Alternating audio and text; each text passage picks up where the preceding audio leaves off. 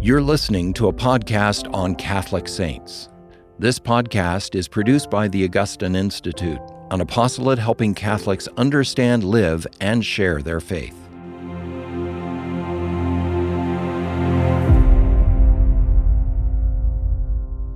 Hello, everyone, and welcome to Catholic Saints. My name is Taylor Kemp. I'm the director of Formed, and with me today is Dr. Jim Prothro, who's laughing.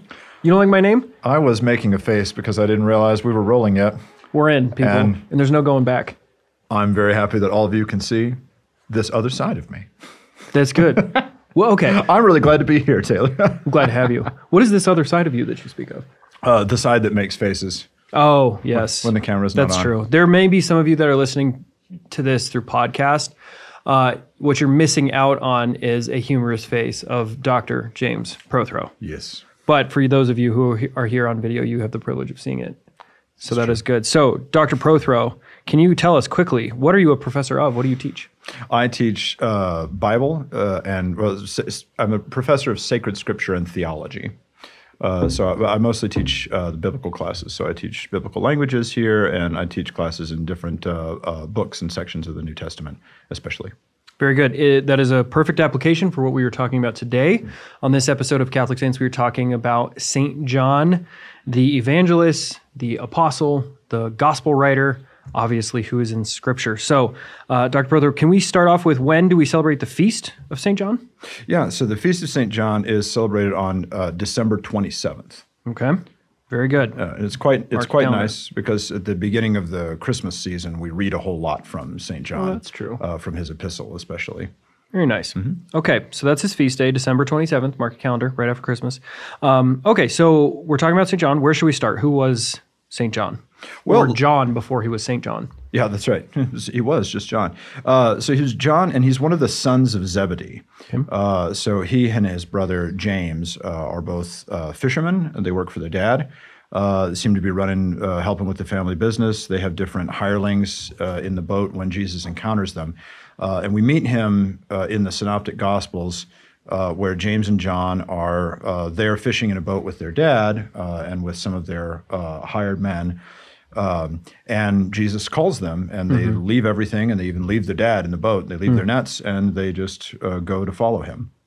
Um, and uh, James, John, along with Peter, end up in the Gospels becoming part of Jesus's, you, you could say, inner circle, right? Mm-hmm. So all of the twelve are in are, are Jesus's like closest companions, right? Of all the disciples that follow, they're the uh, ones who are uh, set up uh, and will be sent out with authority. Of course, they'll replace Judas uh, mm-hmm. out of the 12 there.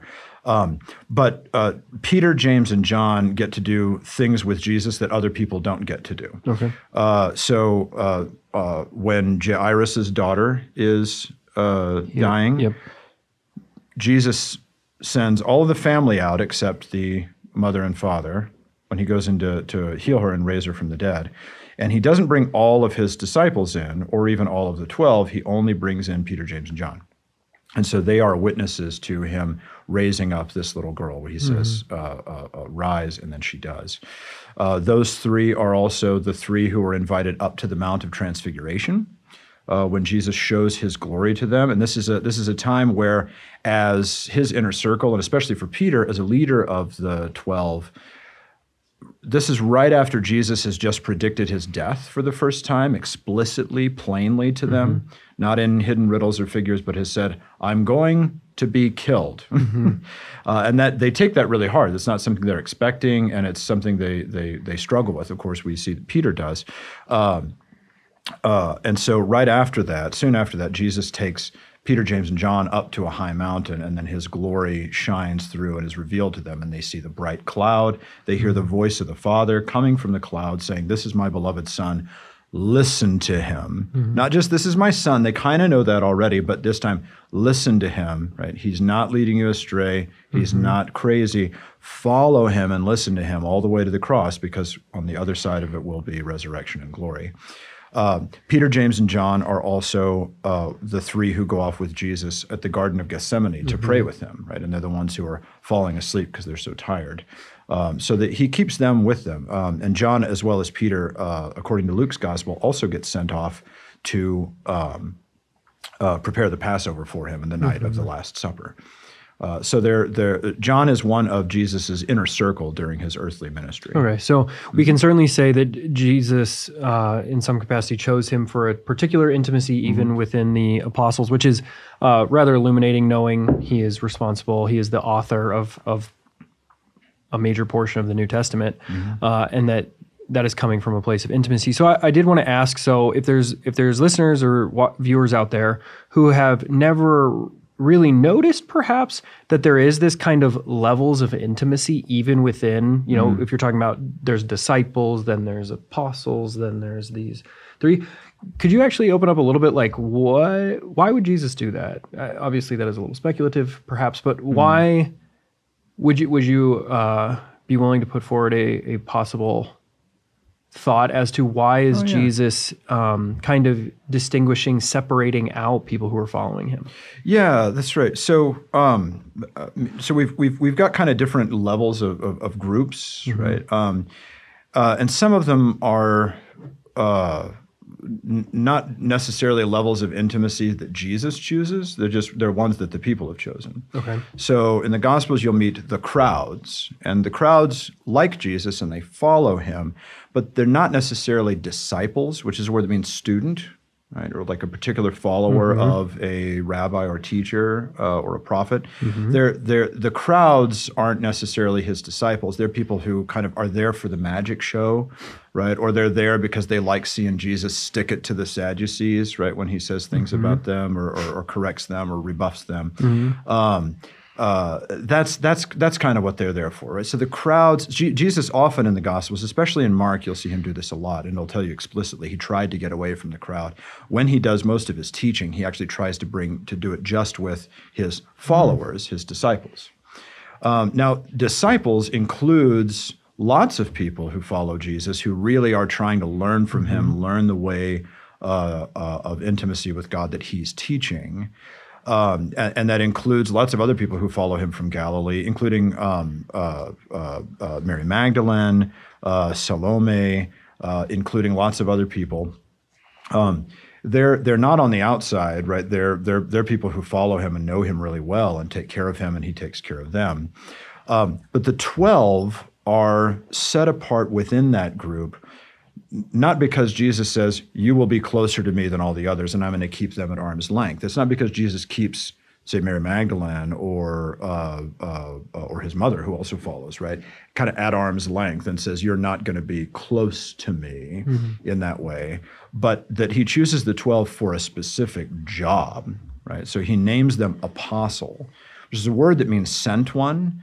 Uh, but really, it it it it, it, uh, uh, it you gets used to refer to like ambassadors or emissaries, right? These are the people who are going to have a kind of authoritative role in representing Jesus, right? He gives them authority to go out and cast out demons and heal the sick and preach the kingdom of God in His name, even during His earthly ministry. And then, of course, the twelve have a special role to do that after Jesus' resurrection when He sends them out uh, where all of his disciples are missionary disciples, but the 12 have a particular role uh, to represent him authoritatively and, and make decisions for everybody else. So they do sometimes get brought in a little bit closer, right? And Peter, along with James and John, get brought in a little bit closer so that he can teach them specific things that they need to know for the sake of their um, uh, representing him. And then they will teach other people, right? Yeah, that was extremely helpful. So we've got you can move from the crowds, disciple, the twelve inner circle. So it, if I'm understanding correctly, you're you're suggesting that it's not necessarily a matter of intimacy so much as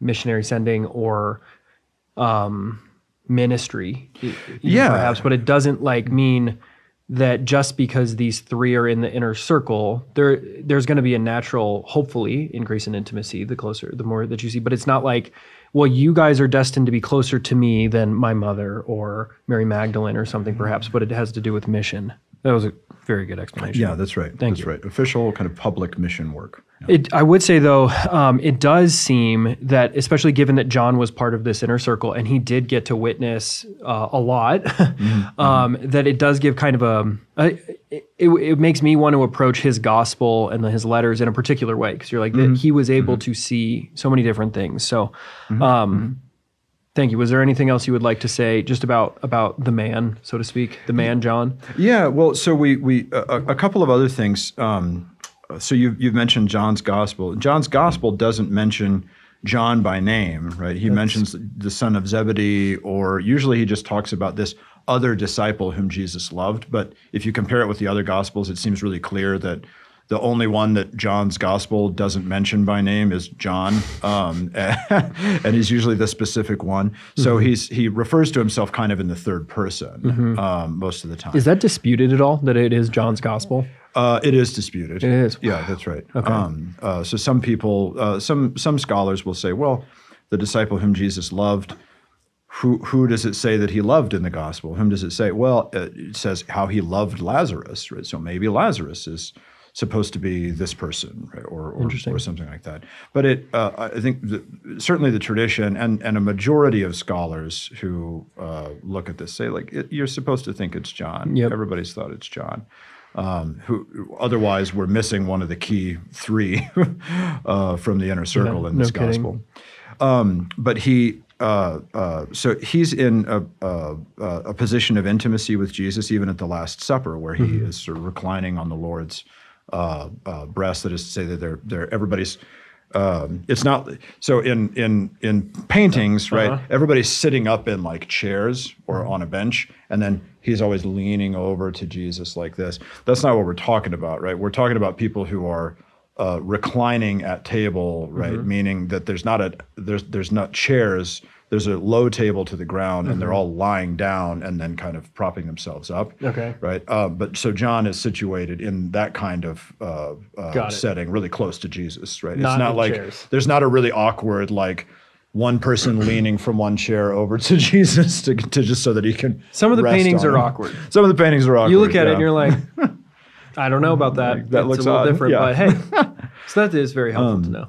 Uh, but John also, uh, so he's he's he's presented to us as one who's especially close to Jesus, um, uh, one who uh, uh, believes quickly. So at the in the Easter account in John's Gospel, chapter twenty, um, John is the uh, only gospel that tells us that uh, that John, that this beloved disciple, ran to the tomb along with Peter and got there first. Yeah, a little quicker. he makes sure to say like, oh, they both ran. John got there first. Peter looked into the tomb first, but when Peter Peter saw that there, the tomb was empty and that the cloths were all there in the place, but then it says, then the other disciple leaned in and saw, and he believed. Right? So John, uh, Peter Peter gets uh, uh, uh, a special resurrection appearance. Um, uh, he's not the first, of course. That's Mary Magdalene and the women. Um, but Peter gets a special resurrection appearance, right, in instructions. But John is the first one um, uh, uh, in John's gospel, at least, to look in and and go, he's he hasn't been moved. Nobody's stolen his body. We don't. Where I, I, he he he he believes in in a way that other people don't. Really quickly, right after seeing the empty tomb. Um, but he also has his has his flaws. So the two sons of Zebedee uh, get called the sons of thunder by Jesus, uh, and it seems like that's uh, because they're a little bit impetuous. Okay. Um, so it's John who comes up to Jesus one time and says, Hey, we saw somebody else casting out demons in your name and we stopped him. And Jesus says, Don't do that. they're not against us, they're with us. Right? It's okay. Um, uh, and it's James and John who, uh, in Mark's gospel, Matthew has their, their mother doing this, but in, in Mark's gospel, James and John who come up to Jesus and say, Hey, we're talking about who is the greatest we got a favor to ask you. When you come into your kingdom, can we sit at your right hand and on your left on thrones? And Jesus is like, well, mm, uh, and then teaches them about uh, the humility of following him. Yeah.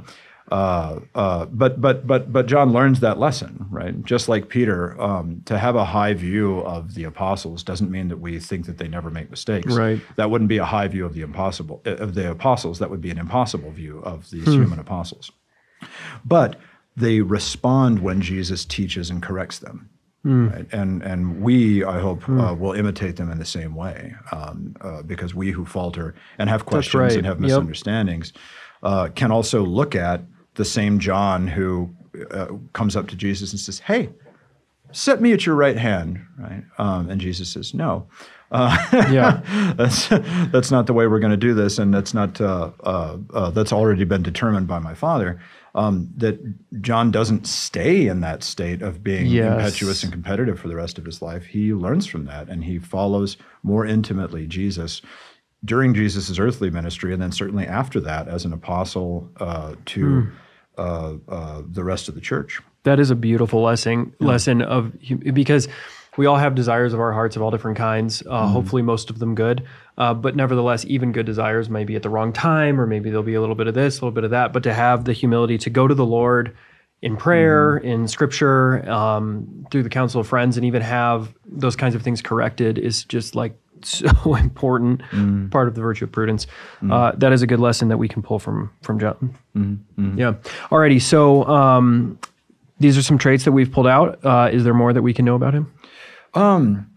Uh, well, so uh, uh, there are different traditions about the uh, the rest of his life. So uh, the Book of Revelation uh, says it's written by John, uh, and there were questions. There have been questions about this at different times, but uh, a lot of the tradition has identified the John who wrote Revelation with John the Evangelist and the son of Zebedee.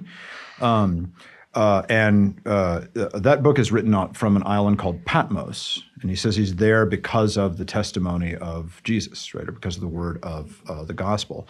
And so uh, uh, uh, most of the early traditions, the, the earliest ones, all say that John uh, at one point moved to Ephesus and uh, was a kind of bishop in Ephesus for a while. That's in modern day Turkey. Uh, but then that he was imprisoned on the island of Patmos for a short amount of time, kind of exiled there uh, uh, uh, by the authorities. But then that he got to come back and that he preached in Ephesus and he died. And um, one of the things that he along with the rest of the New Testament writers, and of course along with Jesus, emphasizes is the the, the love command. Right? Jesus says the uh, all of the law of God is summarized in two precepts. Right? Love God the Father and love your neighbor. And Augustine even connects this to the sign of the cross. Right? Up and across. Right?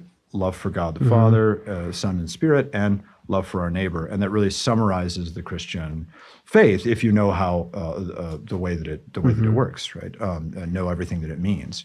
Um, and that's an emphasis that we see in John's gospel and in First, Second, and Third John, three letters in the New Testament uh, from John that we read during the Christmas season on Sundays. Um, uh, it's emphasized massively in Jesus's um, washing the feet of his disciples uh, uh, after the supper, the Last Supper. He washes their feet and says, "Right, you do likewise for one another. You're not greater than I am. A student isn't greater than his master. A disciple isn't greater than his teacher. You're going to do what I did." Right? I've washed your feet, so you wash the feet of one another. Love one another, and that's how they'll know that you're my disciples.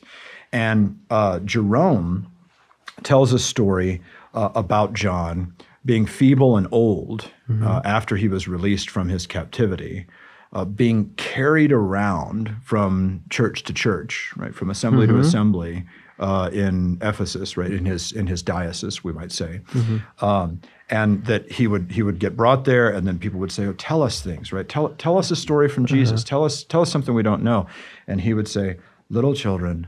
Love one another. And that was what he would say That's it. over and over and over again. beautiful. Um, because that was the that was the core of the um, encouragement and the message that he had. That is beautiful. Yeah. Um, would you mind pulling out some? So maybe there's people out there who have never read um, the Gospel of John or some of his letters. Would you would you offer any kind of tips to how to how to approach the Gospel of John in particular? Oh, sure. So, um, you, uh, a lot of us are, are familiar first with um, the story as it's told in we call the synoptic gospels, right? Matthew, Mark, and Luke, which are synoptic because they all they all see from a similar kind of vantage point. Um, John's gospel, according to early church tradition, is written later than those. Right? It's the last of the four gospels to be written. Uh, and that seems to make sense with the way in which he wrote it. Um, Clement of Alexandria uh, from, from the, the late 100s says that it's a spiritual gospel. Mm-hmm. Um, and by that, he doesn't mean that the other ones aren't don't t- teach spiritual yeah. things. Uh, but he, he means that uh, the way that John tells the story and the kinds of stories that John includes, mm-hmm. right, emphasize uh, spiritual realities in a way that the others don't. So the very beginning of John's gospel uh, starts off with not, well, at the beginning of the story, there was Joseph and Mary, right, and an angel showed up. Mm-hmm. He says, in the beginning, was the Word of God, and the Word was with God, and the Word was God. And God's Word is the way that everything came into being. And then he says in John 1:14, the Word became flesh and dwelt among us. So when John right, knows that everybody else already knows the story, the other gospels are out there, right? Mm-hmm. He's not offering a competing account. He's offering right some uh, a gospel that will show us different things about mm-hmm. jesus that you might have missed right if before you thought that this is another miraculous birth where an angel shows up kind of like samson's or like isaac's or like any of the other kind of miracle births in the old mm-hmm. testament john says you're not getting that you're not getting everything that's there because really what this is this is the eternal word of mm-hmm. god with the Father as the Son, right, from all eternity, not created of the same substance with the Father, who now has become flesh. And that's what this birth story is about. Right?